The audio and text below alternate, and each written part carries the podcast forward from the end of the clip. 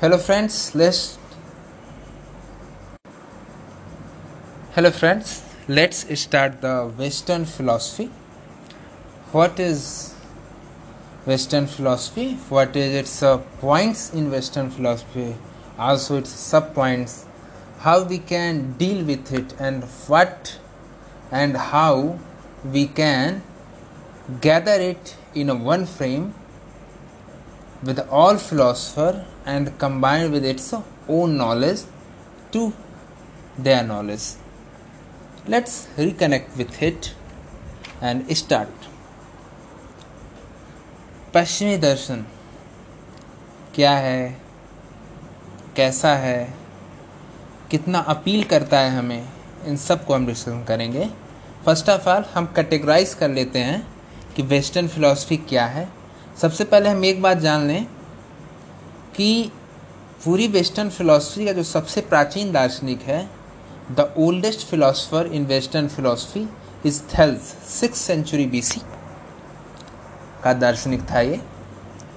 अब हम बात करते हैं कि पश्चिमी दर्शनिक पश्चिमी दर्शन को हम मोटा मोटा पाँच सेगमेंट्स में डिवाइड करते हैं। एक प्राचीन दर्शन, six B C to four A D जिसमें हम ग्रीक दर्शन को शामिल करते हैं, जिसमें हमारे तीन महान तीन महान आते हैं ग्रीक दर्शन में, सुकरात, प्लेटो, अरस्तु, और इसके भी सब पॉइंट्स आते हैं। फिर दूसरे में आते हैं मध्यकालीन दर्शन five A D to fourteen A D जहाँ पे हम मध्यकालीन चर्च का प्रभाव देखते हैं फिलॉसफी की दुनिया में, और इन्हीं मध्यकालीन चर्चों से जुड़े हुए जो संत थे, जैसे थॉमस एक्वाइनस, थॉमस अगस्टाइंस, संत एंसल ये सब यहाँ पे आते हैं। दाते भी इसी सेगमेंट का हिस्सा है, जो कि एक कवि था।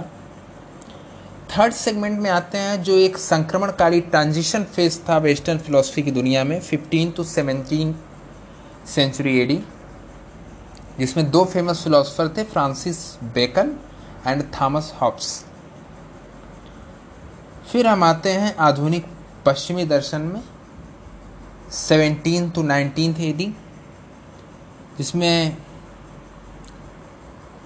कैटेगराइजेशन होता है, जिसमें तीन फ़ेमस कैटेगराइजेशन है, एक बुद्धिवाद की रेशनलिज्म जिसके अंतर्गत डेकार्ड, स्पिनोजा लाइबनीस और हीगेल आते हैं।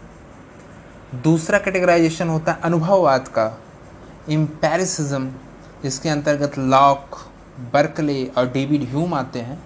डेविड ह्यूम को बहुत बड़ा संदेहवादी दार्शनिक माना जाता है वेस्टर्न फिलोसफी की दुनिया में। और तीसरे नंबर पे आता है हमारा प्यारा कांट, जो कि अब तक का मेरा फेवरेट फिलोसफर है। अगर मुझे पश्चिम की दर्शन की दुनिया में अगर दो फिलोसफर को चुनना हो, जो सबसे बेस्ट फिलोसफर माने जाते हैं तो उसमें एक है हीगल और एक है कांट। दोनों मेरे फेवरेट हैं। तो तीसरी कैटेगरी में कांट का समीक्षावाद आता है। फिर उसके बाद समकालीन पश्चिमी दर्शन होता है ट्वेंटी सेंचुरी का।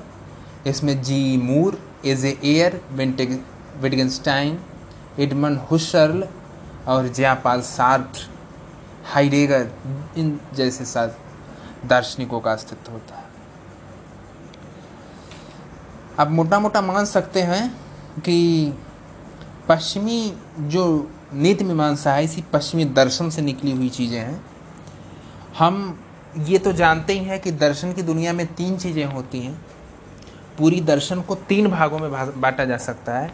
एक होता है ज्ञान मीमांसा एपिस्टिमोलॉजी दूसरा होता है तत्व मीमांसा मेटाफिजिक्स और तीसरा होता है नीति मीमांसा, अर्थात एथिक्स आइए सबसे पहले हम थोड़ा सा जान लेते हैं कि एक्चुअली एपिस्टिमोलॉजी है क्या। फिर हम स्टार्ट करेंगे वेस्टर्न फिलोसफी से जुड़े सेगमेंट्स का। तो जो ज्ञान मीमांसा है, ज्ञान से जुड़े हुए जो सारे सिद्धांत होते हैं कि कौन सा ज्ञान गलत है, कौन सा सही ज्ञान है, ज्ञान प्राप्ति से जुड़े हुए साधन कौन से हैं, सही ज्ञान की प्रमाणिकता क्या है, वो सारे जो टचिंग पॉइंट्स होते हैं, वो हम ज्ञान मीमांसा अर्थात एपिस्टेमोलॉजी के अंतर्गत अध्ययन करते हैं। जैसे, जब मैं कहता हूँ कि, जैसे मान लो कि तीन ग्लास ले लो और उसमें डिफरेंट डिफरेंट टेम्परेचर्स के, एक थर्टी डिग्री टेम्परेचर एक फोर्टी डिग्री टेम्परेचर एक फिफ्टी डिग्री टेम्परेचर अब किसी को थर्टी डिग्री वाला फोर्टी डिग्री की तुलना में ठंडा लगेगा, किसी को और फोर्टी डिग्री वाला गर्म लगेगा तो किसी दूसरे व्यक्ति को फोर्टी डिग्री वाला ठंडा लगेगा और फिफ्टी डिग्री वाला गर्म लगेगा। जब मैं कहता हूँ कि ये वस्तु ऐसी है, ठंडी या गर्म है तो मेरा अनुभव जो कि सब्जेक्टिव है तो हम सब्जेक्टिव बेस पर मिलने वाले ज्ञान को ज्ञान कैसे माने? एक्चुअल ज्ञान तो वो है जो ऑब्जेक्टिव है, वस्तुनिष्ठ है प्योर है, तटस्थ है, केंद्रित है। जैसे भारत की राजधानी अगर दिल्ली है तो दिल्ली है। आप ये नहीं कह सकते कि मेरी राय में तो भारत की राजधानी भोपाल है। मेरी राय में भारत की राजधानी भोपाल है, ये ये गलत सेंटेंस है। और ये जो सेंटेंस है, ये सब्जेक्टिव बेस पर होने वाले इंट्यूशन का संकेत है कि मेरी राय में तो भोपाल या लखनऊ भारत की राजधानी होनी चाहिए। ये सेंटेंस ठीक है। ठीक है? आपकी राय पूछी जाए, आप बता सकते हैं। लेकिन भारत की राजधानी क्या है? ऑब्जेक्टिव लेवल पे वो तो दिल्ली है। तो जब मैं कहता हूँ कि थर्टी डिग्री वाला ठंडा है और फोर्टी डिग्री वाला गर्म है, कोई दूसरा कह रहा है कि फोर्टी डिग्री वाला ठंडा है और फिफ्टी डिग्री वाला गर्म है तो ये जो ठंडे और गर्म की पहचान हो रही है, ये अनुभव के बेस पे हो रही है और हर एक व्यक्ति का अनुभव डिफरेंट है। तो हम सब्जेक्टिव बेस पर, आत्मनिष्ठ बेस पर, अपने राय, अपने अनुभवों के बेस पर मिलने वाले ज्ञान को ज्ञान कैसे माने?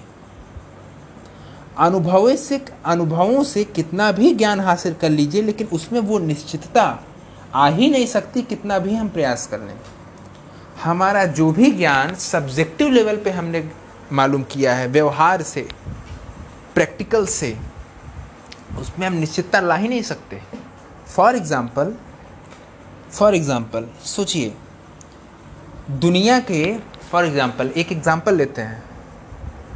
दुनिया में कौवों का रंग काला होता है, हम सभी जानते हैं। हमने कई सारे कौवों को देखा। पचास, सौ, हज़ार, पचास हज़ार, हमने कई कौवों को देखा और हमने ये अनुमान लगाया कि कौवों का रंग काला है। कौवों का रंग काला है। अगर हम ये बोलो कि हर कौवा काला ही रंग का होता है तो ये एक दरअसल गलत स्टेटमेंट है। या तो हम ये बोलें कि हाँ हमारे हमने जितने कौवों को देखा, पचास हज़ार, वो सारे कौवे काले होते हैं। क्योंकि गलती से अगर एक भी कौवा सफ़ेद मिल गया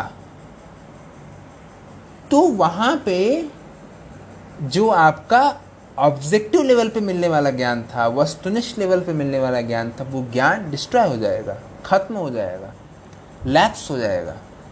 इसीलिए हम आत्मनिष्ठ लेवल पे, हम प्रैक्टिकल से, अनुभवों से मिलने वाले ज्ञान को सही मान ही नहीं सकते। फॉर एग्ज़ाम्पल एक दूसरा एग्ज़ाम्पल लेते हैं। जब कभी भी हिस्ट्री में अगर हम जाएँ अपने, जब कभी भी किसी व्यक्ति विशेष का जो हार्ट होता है, जब कभी हार्ट में पेन होता होगा, कोई प्रॉब्लम होता होगा तो किसी सर्जन ने पहली बार तो बाई चांस ही खोला होगा ना। उसने खोला, उसने एक प्रैक्टिकल किया, अपने अनुभव के बेस पे उसने खोला हार्ट बाई तरफ़ पाया गया। फिर उसने और लोगों को खोला हार्ट बाई तरफ़ पाया गया। उसने ऐसे करते करते एक हज़ार लोगों का हृदय खोला, चेस्ट खोला राइट साइड और हर्ट बाई तरफ़ पाया गया।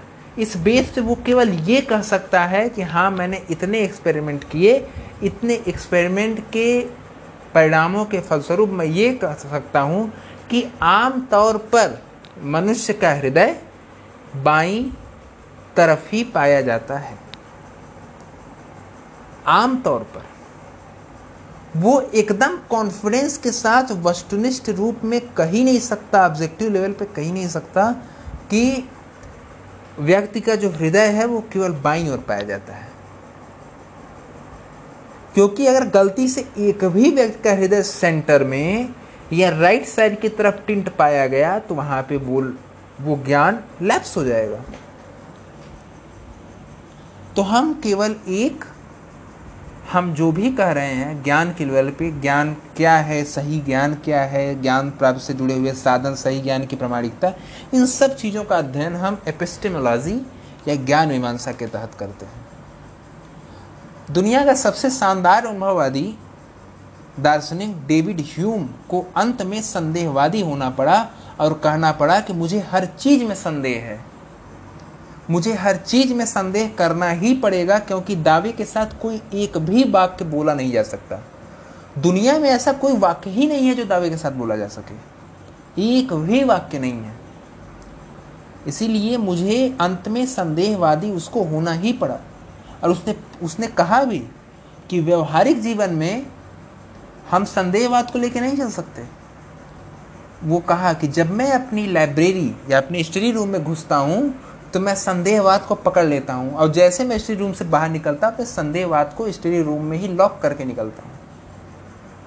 कि ज़ाहिर सी बात है, आप ट्रक, आप सड़क पर चल रहे हैं, ट्रक सामने से आ रही है, और आप ये सोच रहे हैं कि शायद ये ट्रक है या नहीं है तो ये अपने आप में घप हो गया कि पता नहीं ये ट्रक है या नहीं है। ये थोड़ा डाउट हो गया। तो आप इसको व्यवहारिकता की दुनिया में नहीं ले सकते। जब तक आप संदेह करेंगे, तब तक ट्रक आपको उड़ा ले जाएगा। हमारे भारत में महान दार्शनिक हुए।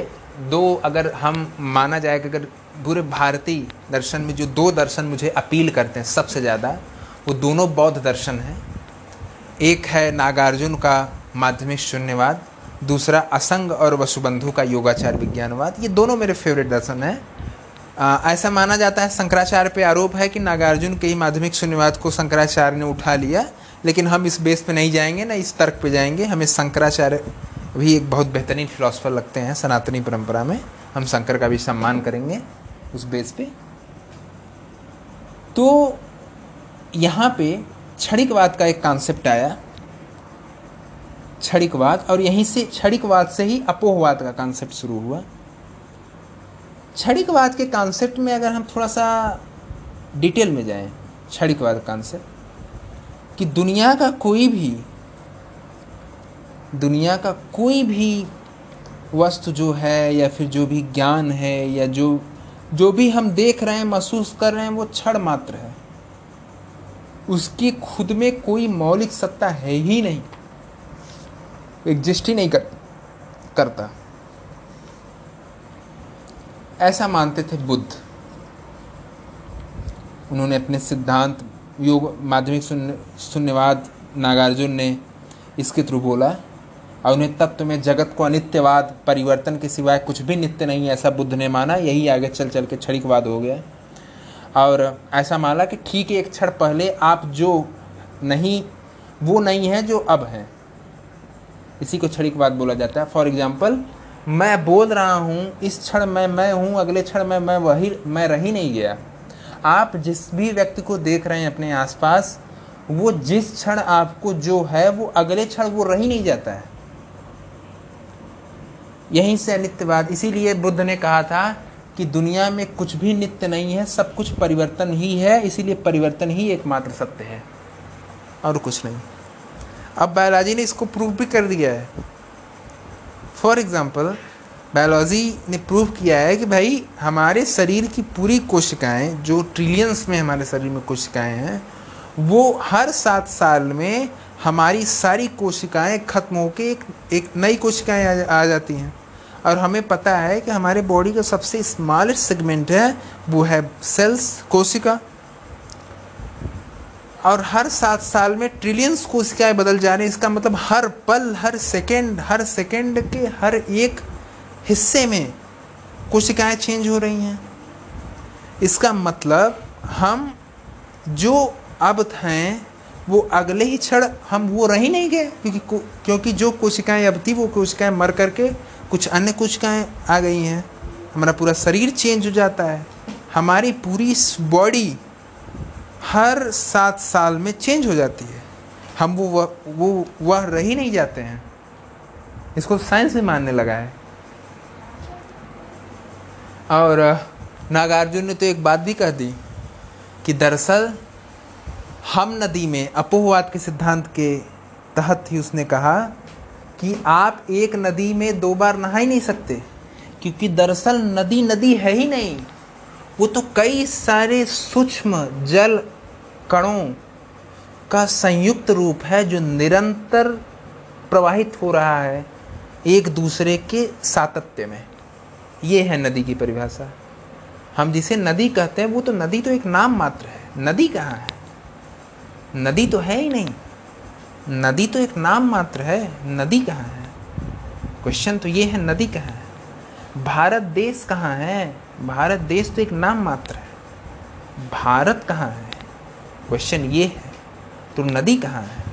वो तो असंख्य छोटे छोटे जल कणुओं का कंबाइंड रूप है, जो कि निरंतर सातत्य रूप में गतिशील है, परिवर्तनशील है। हर एक पॉइंट्स पे वो जल के अणु रह ही नहीं जाते जो अगले पॉइंट्स पे रहते हैं। आप जिस नदी में नहाने के लिए गए थे उसी नदी में आप दूसरी बार नहा ही नहीं सकते। क्योंकि तब तक उस नदी का जो वो पानी था, वो जो जल अणु थे, वो अपना स्थान चेंज कर चुके हैं। तो आप नदी में कहाँ नहा रहे हैं? पश्चिम में तो इससे भी बड़ी बात कह दी गई कि दरअसल हम एक नदी में दो बार तो क्या हम एक नदी में एक भी बार नहीं नहा सकते? क्योंकि जिस पॉइंट ऑफ़ टाइम पे हमारा पैर अंदर गया और जिस पॉइंट ऑफ़ टाइम पे हमारा सर अंदर गया, उन दोनों उन दोनों में तो डिफरेंस आ गया। और उस डिफरेंस की वजह से हम एक नदी में एक बार भी नहीं नहा सकते। क्योंकि पॉइंट ऑफ़ टाइम के साथ जल कणों का पॉइंट ऑफ़ लोकेशन चेंज हो गया। तो कहाँ हम नहा पाए नदी में? जब हम नदी कहते हैं तो हम दरअसल उसके सांचे को बांधते हैं। नदी एक नाम है, नदी होती ही नहीं है। बात तो ये है। यहीं से अपोहवाद नित्यवाद से क्षणिकवाद क्षणिकवाद धीरे धीरे अपोहवाद में कन्वर्ट हुआ कि दूसरे की भिन्नताओं से भिन्न होने को हम एकता मान लेते हैं और यहीं से चिंतन की समस्या उत्पन्न होती है। हर क्षण नदी कुछ नहीं है, नदी हर क्षण बदल रहे, पानी के कणों का एक काल्पनिक समूह है और कुछ नहीं। नदी केवल हर क्षण बदल रहे, पानी के कणों का एक काल्पनिक समूह है नदी। और कुछ नहीं है। ये है हमारा ज्ञान मीमांसा। हम थोड़ा मेटाफिजिक्स की बात कर रहे हैं, तत्व मीमांसा। वास्तव तत्व मीमांसा में हम डील करते हैं कि वास्तविक रूप से किसकी सत्या है, जिसकी सत्ता है, उसका स्वरूप कैसा है। तो तत्व मीमांसा के थ्रू हम डिस्कस करते हैं कि ईश्वर और इससे जुड़े सारे सिद्धांत, जो कि आमूमन थियोलॉजी के लोग डिस्कस करते हैं। एक दर्शन की एक ब्रांच है थियोलॉजी जो ईश्वर से जुड़े सारे प्रश्नों को डील करती है। और मेटाफिजिक्स की ही एक ब्रांच आती है आत्मा, उससे जुड़े सारे सिद्धांत और जगत से जुड़े सारे सिद्धांत जो कॉस्मोलॉजी के तहत डील किए जाते हैं। फिर अगली ब्रांच आती है दर्शन की नीति मीमांसा थर्ड और अंतिम ब्रांच जिसमें हम बात करते हैं कि एथिकल दुनिया की दरअसल अगर भारतीय दर्शन में बात करें तो नीति मीमांसा पर एक भी किताब, भारतीय दर्शन में, हमारे भारत भारतीय दर्शन में एपिस्टोमिलाजी ज्ञान मीमांसा, तत्व मीमांसा पर ढेरों किताबें लिखी लेकिन नीति मीमांसा पर एक भी किताब नहीं लिखी गई, स्वतंत्र रूप में। लिखी भी गई तो वो तत्व मीमांसा और ज्ञान मीमांसा से लिंक करके लिखी गई। जबकि पश्चिम दर्शन में आपको डिफरेंट बुक्स नीति मीमांसा पे मिल जाती है एथिक्स पे मिल जाती है। जैसे कांड की क्रिटिक ऑफ़ प्रैक्टिकल रीजन एक एथिकल बुक है एथिक्स की दुनिया की बुक है। पहली बार अगर नीति मीमांसा की बात करो तो अरस्तु ने इसे स्वतंत्र रूप से स्वीकारा था। तो अरस्तु के समय से नीति मीमांसा का क्रेज़ है। अब हमारे यहाँ तत्व मीमांसा और नीति मीमांसा को प्रायः जोड़ के देखा गया है। ऐसा माना जाता है, भारतीय दर्शन के जगत में। चलिए, हमने मोटा मोटा डिस्कस तो कर लिया कि भाई दर्शन के तीन ब्रांचेस कौन कौन है? एपिस्टेमोलॉजी ज्ञान मीमांसा मेटाफिजिक्स तत्व मीमांसा और एथिक्स नीति मीमांसा अब बात करते हैं जो सबसे इंपॉर्टेंट है।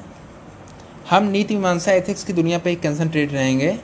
ज्ञान मीमांसा तत्व मीमांसा पर नहीं जाएँगे। ईश्वर क्या है? जगत क्या है? आत्मा क्या है? उस पर बात नहीं करेंगे बहुत ज़्यादा। हाँ इसके साथ जो लिंकअप होता है उस पर बात करते करते चलेंगे कि वो थोड़ा ब्रॉडर वे का सब्जेक्ट है। जो हमारे काम की चीज़ें हैं, वो हम डिस्कस करते हैं। तो पश्चिमी नीति मीमांसा में मोटे मोटे चार ब्रांचेज हैं जो निकले। उसमें एक डी ऑन्टोलॉजी जिसको आप परिणाम निरपेक्षवाद, नियमवाद, कर्तव्यवाद कह सकते हैं। यानी कि हम जो भी कर्तव्य करते हैं, वो नियमों के थ्रू बना रहता है। परिणामों से निरपेक्ष होकर हम कर्तव्य करते हैं। कुछ ऐसा ऐसा मान लीजिए, गीता इसके करीब करीब का दर्शन है। लेकिन सबसे बड़ी बात है, जब मैं कांट और गीता की तुलना करता हूँ तो कांट को मैं गीता से भी ज़्यादा ज़्यादा सशक्त रूप में देखता हूँ, क्योंकि गीता में तो फल की, फल को बताया गया है कि हाँ फल है। गीता में फल की फल की उपस्थिति की बात की गई है। कम से कम फल है तो फल मिलेगा। वहाँ तो पुनर्जन्म की धारणा है, इस जन्म में नहीं तो अगले जन्म में सही। लेकिन फल मिलेगा। कांट तो इतना मतलब मतलब क्या बात करता है? कांट कांट तो बोलता है फल कुछ नहीं होता। तुम केवल अपना स्वधर्म करो, स्वकर्तव्य, स्वधर्म। परफेक्ट स्वधर्म, स्वनियम, स्वकर्तव्य। केवल और केवल स्वकर्तव्य। तुम्हें पढ़ना है, तुम्हें पढ़ना है क्योंकि ये तुम्हारा कर्तव्य है। इसलिए नहीं पढ़ना है कि तुम्हें टाप करना है, तुम्हें ये मतलब परसेंटेज लाना है, तुम्हें ये बनना, वो बनना है। बन गए, अच्छी बात। लेकिन कांड कहता है कि तुम्हें पढ़ना है, ईमानदारी से पढ़ना है, अपनी ईमानदारी से स्व कर्तव्य का निर्वहन करना है, क्योंकि कुछ नहीं, क्योंकि ये तुम्हारा कर्तव्य है। बोलते हैं, भैया, कांड बाबा, इससे क्या हुआ कहे कि, कुछ नहीं कुछ नहीं, कुछ भी नहीं हम बोलेंगे, क्योंकि ये तुम्हारा कर्तव्य है, बस, और कुछ मत बोलो।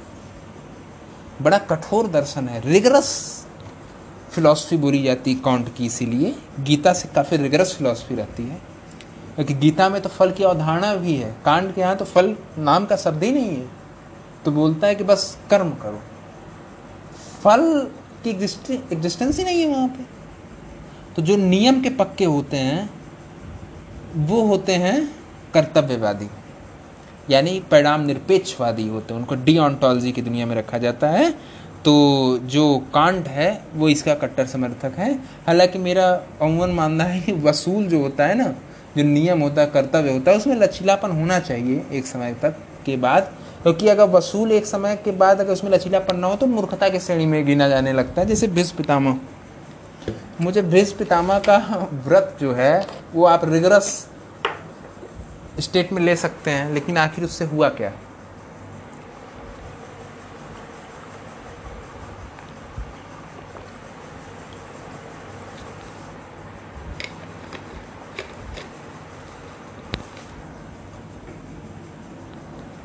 तो आप खुद इससे थोड़ा सा विचार अपनी बना सकते हैं। अगला आता है थियोलॉजी। अगला आता है टेलियोलॉजी जिसे परिणाम सापेक्षवाद बोलते हैं, प्रयोजनवाद बोलते हैं, परिणामवाद बोलते हैं कंसिक्वेंशियलिज्म से बना हुआ है। इसका मतलब परिणाम से तय होगा। हम जो कर रहे हैं, वो सही है। वहाँ क्या था? परिणाम निरपेक्षवाद, यहाँ परिणाम सापेक्ष। परिणाम निरपेक्ष, परिणाम से तय नहीं होगा, नियमों से तय होगा। किसी भी कृत्य की सार्थकता सार्थकता उसके नियमों से तय होगी। और परिणाम सापेक्षवाद में किसी कृत्य की सार्थकता उसके परिणाम से तय होगी। जैसे झूठ बोलना पाप है कि पूर्ण है, ये परिस्थिति से तय होता है। लेकिन कांड के यहाँ का है? झूठ बोलना पाप है। झूठ बोलना बस पाप है, उससे किसी का भला हो रहा है या बुरा होता है, वो बात वो बात नहीं करते। झूठ बोलना पाप है, बस पाप है। लेकिन यहाँ पे क्या है? यहाँ पे रिग्रोसिटी नहीं है। यहाँ पे लचीलापन है, कठोरता नहीं है। इसीलिए परिणाम सापेक्षवादी क्या होते हैं? लचीलेपन से भरे होते हैं। वो वो बात करते हैं कि परिणाम से तय होगा कि झूठ बोलना पाप है, कोई कृत्य पाप है या पुण्य है, या उसकी परिस्थिति, उसके परिणामों से तय होगा। परिणाम अच्छा है तो झूठ बोलना भी अच्छा है। नहीं है तो सच भी बुरा है। बेंथेम और मिल, जो उपयोगितावादी विचारधारा के समर्थक हैं, ये समानता सुखवादी होते हैं और सुखवाद अनिवार्यता परिणामवादी होता है। पैट्रिक नावल स्मिथ था, खुद एक उपयोगितावादी है और उसने परिणामवाद को नियमवाद से बेहतर बताया है। हालाँकि परिणामवाद की कमियाँ भी हैं कि मूर्ख लोग, क्योंकि परिणामवाद में सब, सब्जेक्टिविटी का स्कोप होता है। वहाँ पे डीओन्टोलॉजी परिणाम निरपेक्षवाद में ऑब्जेक्टिविटी का स्कोप होता है। तो मूर्ख लोग सब्जेक्टिविटी का फ़ायदा उठा लेंगे, सोचना हमेशा पड़ेगा, ये इसमें एक भय होता है। हमारा जो समाज है ना, अगर देखा जाए उसमें पचहत्तर प्रतिशत भोदू हैं और पच्चीस प्रतिशत कायदे के ठीक के लोग हैं। हमारे समाज का एवरेज अगर आई निकाला जाए तो पच्चीस प्रतिशत कायदे के ठीक के लोग हैं, जो मुक्त विचार का समर्थन करते जैसे जे हुआ हार्वर्ड हुआ हार्वर्ड यूनिवर्सिटी हुआ, जो व्यवस्था को चुभते हैं। और पचहत्तर प्रतिशत भोदू होते हैं हमारे समाज में। इस समुदाय के लोग जो होते हैं जो पचास परसेंट होते हैं एवरेज आईक्यू वाले और पच्चीस परसेंट क्या होते हैं बिलो आईक्यू रेट वाले। पच्चीस परसेंट ठीक ठाक आईक्यू रेट वाले आईक्यू रेट वाले होते हैं। तो जो पच्चीस प्रतिशत ठीक ठाक आईक्यू रेट वाले हैं, उनके लिए तो टेरियोलॉजी ठीक है भाई, परिणाम सापेक्षवाद क्योंकि वो अपनी विचारधारा में जा कर के उस बात को समझ पाएँगे क्या सही है, क्या गलत है, इस बात का निर्णय कर पाएँगे। लेकिन जो पचास प्लस पच्चीस, पचहत्तर प्रतिशत समाज के बहुदू हैं, उनके लिए तो परिणाम निरपेक्षवाद ही ठीक है। क्योंकि भैया कुछ निश्चित नियम बना दिया जाए, उन्हीं नियमों के अनुसार कार्य करें। अब एक मूर्ख आदमी से बोला जाए कि बताओ, तुम्हारी क्या राय है? तुम्हें क्या करना चाहिए? तो आप क्या सोचेंगे? वो जो कृत्य करेगा, वो समाज के लिए ठीक होगा? हम उसके राय के भरोसे, उसके कृत्य की सार्थकता की छूट दे देंगे। तो क्या वो ठीक करेगा? नहीं करेगा। इसीलिए समाज का वर्गीकरण कुछ ऐसा होता है। इसीलिए कहा जाता है ना कि हमारे समाज नियमों से बधा हुआ है। और नियमों से बधा हुआ है, ठीक बात है, क्योंकि हमारे समाज में पचहत्तर प्रतिशत भोंदू रहते हैं। और अगर नियम ना हो तो ये तबाही मचा देंगे। अराजकता, अनार्किज्म की स्थिति आ जाएगी।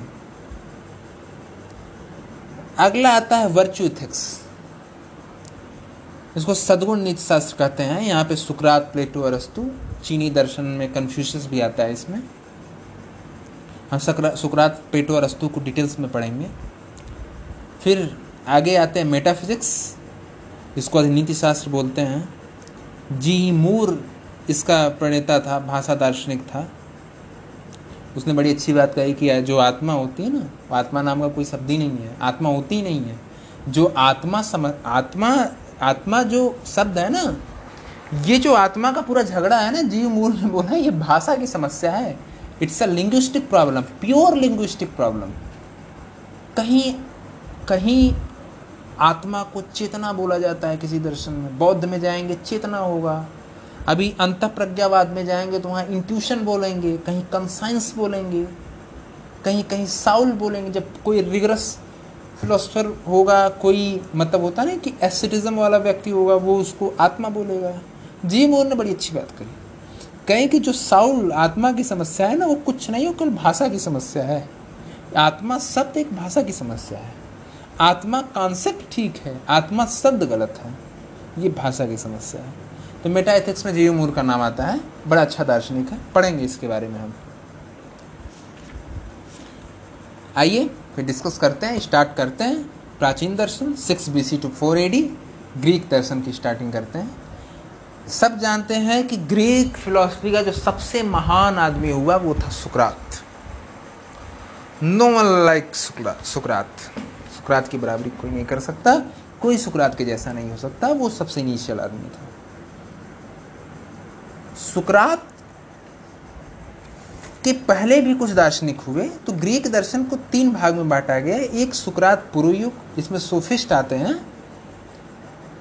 फिर आता था सुकरात युग, जिसमें सुकरात पेटो अरस्तु है। फिर आता है सुकरात पश्चात युग। सुकरात युग में सुकरात के समकक्ष से सेरेनाइक संप्रदाय और सिनिक संप्रदाय चलता था। कुछ कुछ ऐसा सेरेनाइक संप्रदाय कुछ कुछ वैसे हैं, जैसे अरिस्टीपस। आप पश्चिमी चारवाक को ले लीजिए ना। चारवाक परम चरम भोगी आदमी। जो अरिस्टिपस था सेरेनाइक संप्रदाय वाले थे, वो चरम भोगी थे। और जो सिनिक थे, वो चरम वैराग्यधारी थे। जैनो जैसा कुछ कुछ। तो एंटिस्थनीस को इसमें लिया जाता है, प्रणेता इसके एंटिस्थनीस थे। सुकरात पश्चात में भी दो दर्शन थे, एपिक्यूरन और स्टोइक यही सेरेनाइक संप्रदाय आगे बढ़ते बढ़ते सुकरात पश्चात युग में चलते चलते क्या होगा? एपिक्यूरन। संप्रदाय में कन्वर्ट हो गया। और ये एपिक्यूरस एपिक्यूरस इसका वो था। हालाँकि जो सिरेनाइक संप्रदाय था, वो तो चरम भोगी धूर्त चारवाक जिसमें रख सकते हैं जिसको, उस संप्रदाय का था। हालाँकि एपिक्यूरन जो था एपिक्यूरस वो उस स्तर का भोगी नहीं था, लेकिन हाँ वो थोड़ा सा आप उसको सहज रूप में देख सकते हैं, उसको। लेकिन आप किस रूप में देखेंगे ये तो भाई आपकी अवधारणा तय करेगी। लेकिन हाँ चार वाकों से थोड़ा कमज़ोर स्थिति, धूर्त चार वाकों से थोड़ा कमज़ोर स्थिति, सुशिक्षित सुशिक्षित सुशिक्षित चार वाक उसमें ले सकते हैं आप, सुशिक्षित चार वाक जो ऐसा मानते हैं कि सुखों में केवल गुणभेद होता है। खैर, हम बाद में पढ़ेंगे, जब हम सुखवाद पढ़ेंगे, तब हम हेडोनिज़म को थोड़ा विस्तार में पढ़ेंगे। और यही सिनिक संप्रदाय जो था, आगे बढ़ते बढ़ते स्टोइक हो गया, जो चरम वैराग्यवादी थे, इसका जेनो था। इसने एक बात कही थी कि चलता हुआ तीर, जैसा चलता हुआ तीर नहीं है, वो हर एक प्रत्येक क्षण में एक स्थिति है। प्रत्येक क्षण में रुकी हुई स्थिति की निरंतरता का सातत्य है, चलता हुआ तीर। तो भैया, ऐसा थोड़ा ज्ञान मानसी आदमी है। इन सबसे थोड़ा बचाए हम। बचें हम ज़्यादा अच्छा है। आइए बात करते हैं सोफिस्टों की। सोफिस्ट क्या है? तो सोफिस्ट जैसा सोफिया सबसे बना हुआ है, ज्ञान के क्षेत्र से संबंध लो। अच्छा फिलोसफी शब्द पढ़ते हैं ना? तो फिलोसफी शब्द दरअसल दो शब्दों से मिलता है। Fill plus Sophia. फिल मतलब होता है लव, प्यार। सोफिया मतलब ज्ञान, यानी ज्ञान से जिनको प्यार हो। ज्ञान से प्यार करने वाला विषय, ऐसा कुछ मान सकते हैं, वो है फिलॉसफी। तो जो ज्ञान से बहुत प्यार करते हैं ऐसा मानते हैं कि जो ज्ञान से बहुत प्यार करते हैं, वो होते हैं फिलोसफर ठीक तो जो सोफिस्ट हैं, वो सोफिया सबसे बिना है, यानी ज्ञान के क्षेत्र संबद्ध। सोफिया शब्द से ही सोफिस्ट बना, वहीं से ये वर्ड पॉपुलर हुआ। तो कौन थे सोफिस्ट लोग? जो सुकरातपुर योग के थे सोफिस्ट कौन थे ये? कौन है? तो ये ज्ञान से संबद्ध लोग थे जो पठन पाठन में रुचि रखते थे। इनमें कई सारे आते हैं प्रोटागोरस थ्रेसीमेकस हेरोडोटस इतिहास का पिता आप लोग जानते हैं ना? हेरोडोटस को बोला जाता है, वो हेरोडोटस सोफिस्ट ही था। हेरोडोटस गार्जियस मैं वो वाला गार्जियस नहीं बोल रहा हूँ। फट गार्जियस वो वाला गार्जियस नहीं गार्जियस एक व्यक्ति का नाम है। आप इसमें थोड़ा सा विभेद करके चलें, ज़्यादा अच्छा होगा। क्या करते थे ये? पढ़ाते थे। व्यवहारिक ज्ञान था इनके अंदर। स्पिरिचुअल शॉपकीपर्स इनको बोलता, बोला जाता था। यानी ज्ञान को प्रदान करते थे। शॉपकीपर्स क्या करता है? वही काम ये करते थे। बस आध्यात्मिक शॉपकीपर्स थे। ठीक? इनका नैतिक दर्शन क्या था? इनका नैतिक दर्शन आत्मनिष्ठतावाद सब्जेक्टिविज्म पे आधारित था। अर्थात मैं जो सोचूँगा, मेरे हिसाब से होगा, आप जो सोचेंगे, आपके हिसाब से होगा। ये आत्मनिष्ठतावाद है सब्जेक्टिविज्म इसको बोलते हैं। यानी मेरे राय में मैं जो सोच रहा हूँ, वो सही है। आपके राय में जो आप सोच रहे हैं, वो सही है। ये इनका नैतिक दर्शन था। दूसरा इनका नैतिक दर्शन साफिस्तावाद था। कुछ कुछ जैनों के यहाँ जो हम बोलते हैं सापेक्षतावाद उससे आप लिंक करके समझ सकते हैं।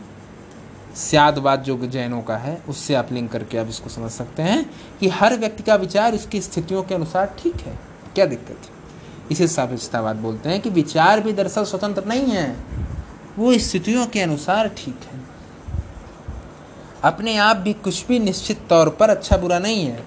किसी चीज़ का अच्छा बुरा हमारे विचारों से तय होगा निश्चित तौर पे अच्छा बुरा कुछ नहीं होता।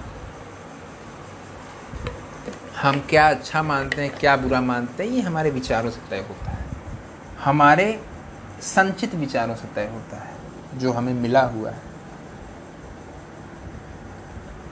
प्रोटागोरस इसका जनक था, आप मान सकते हैं कि पहला दार्शनिक था, उसने वर्ड दिया होमो मेंसुरा।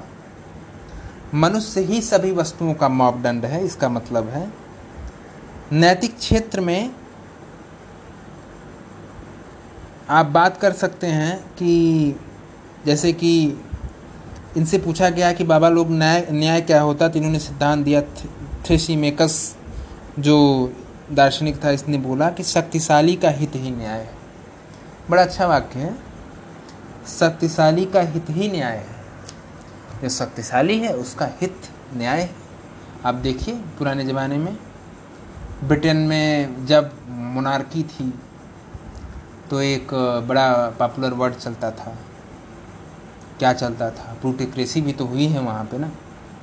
तो प्लूटोक्रेसी धनिक तंत्र मोनार्की इन सब जगहों पे एक बड़ा वाक्य चलता है कि prince statement is not only statement just stabilise statement and prince statement is just justice prince का स्टेटमेंट एक स्थिर स्टेटमेंट है प्रिंस ने जो बोल दिया जो कर दिया वही न्याय की परिभाषा है. उसके अलावा न्याय कुछ नहीं होता. ये ब्रिटेन की मोनार्ची, मोनार्की का एक बड़ा पॉपुलर वाक्य है. तो आप इसको समझ सकते हैं शक्तिशाली का हित ही न्याय है. इसी काल में एक हुआ जिसको आप बोलते हैं गार्जियस। उसने बताया, उसके तीन वाक्य हैं जो सबसे पॉपुलर हैं कि नथिंग एग्जिस्ट पहला वाक्य, कुछ भी एग्जिस्ट करता ही नहीं है, सब विचार मात्र हैं। अभी आप हीगल को पढ़ेंगे तो वो आपका दिमाग का दही करेगा कि पहले आप गार्जियस को ही पढ़ लें, यही पर्याप्त है कि नथिंग एग्जिस्ट कुछ भी एग्जिस्ट नहीं करता। If something existed it could not be known अगर कुछ भी एग्जिस्ट करता है तो उसे जाना नहीं जा सकता। If something could be known it could not be communicated अगर कुछ भी जाना जा सकता है तो उसको कम्युनिकेट नहीं किया जा सकता। उसको वार्तालाप का हिस्सा नहीं बनाया जा सकता। तो दिमाग की दही करने के लिए ये तीन स्टेटमेंट आपको आज हमने दे दिए हैं कि नथिंग एग्जिस्ट कुछ भी एग्जिस्ट नहीं करता।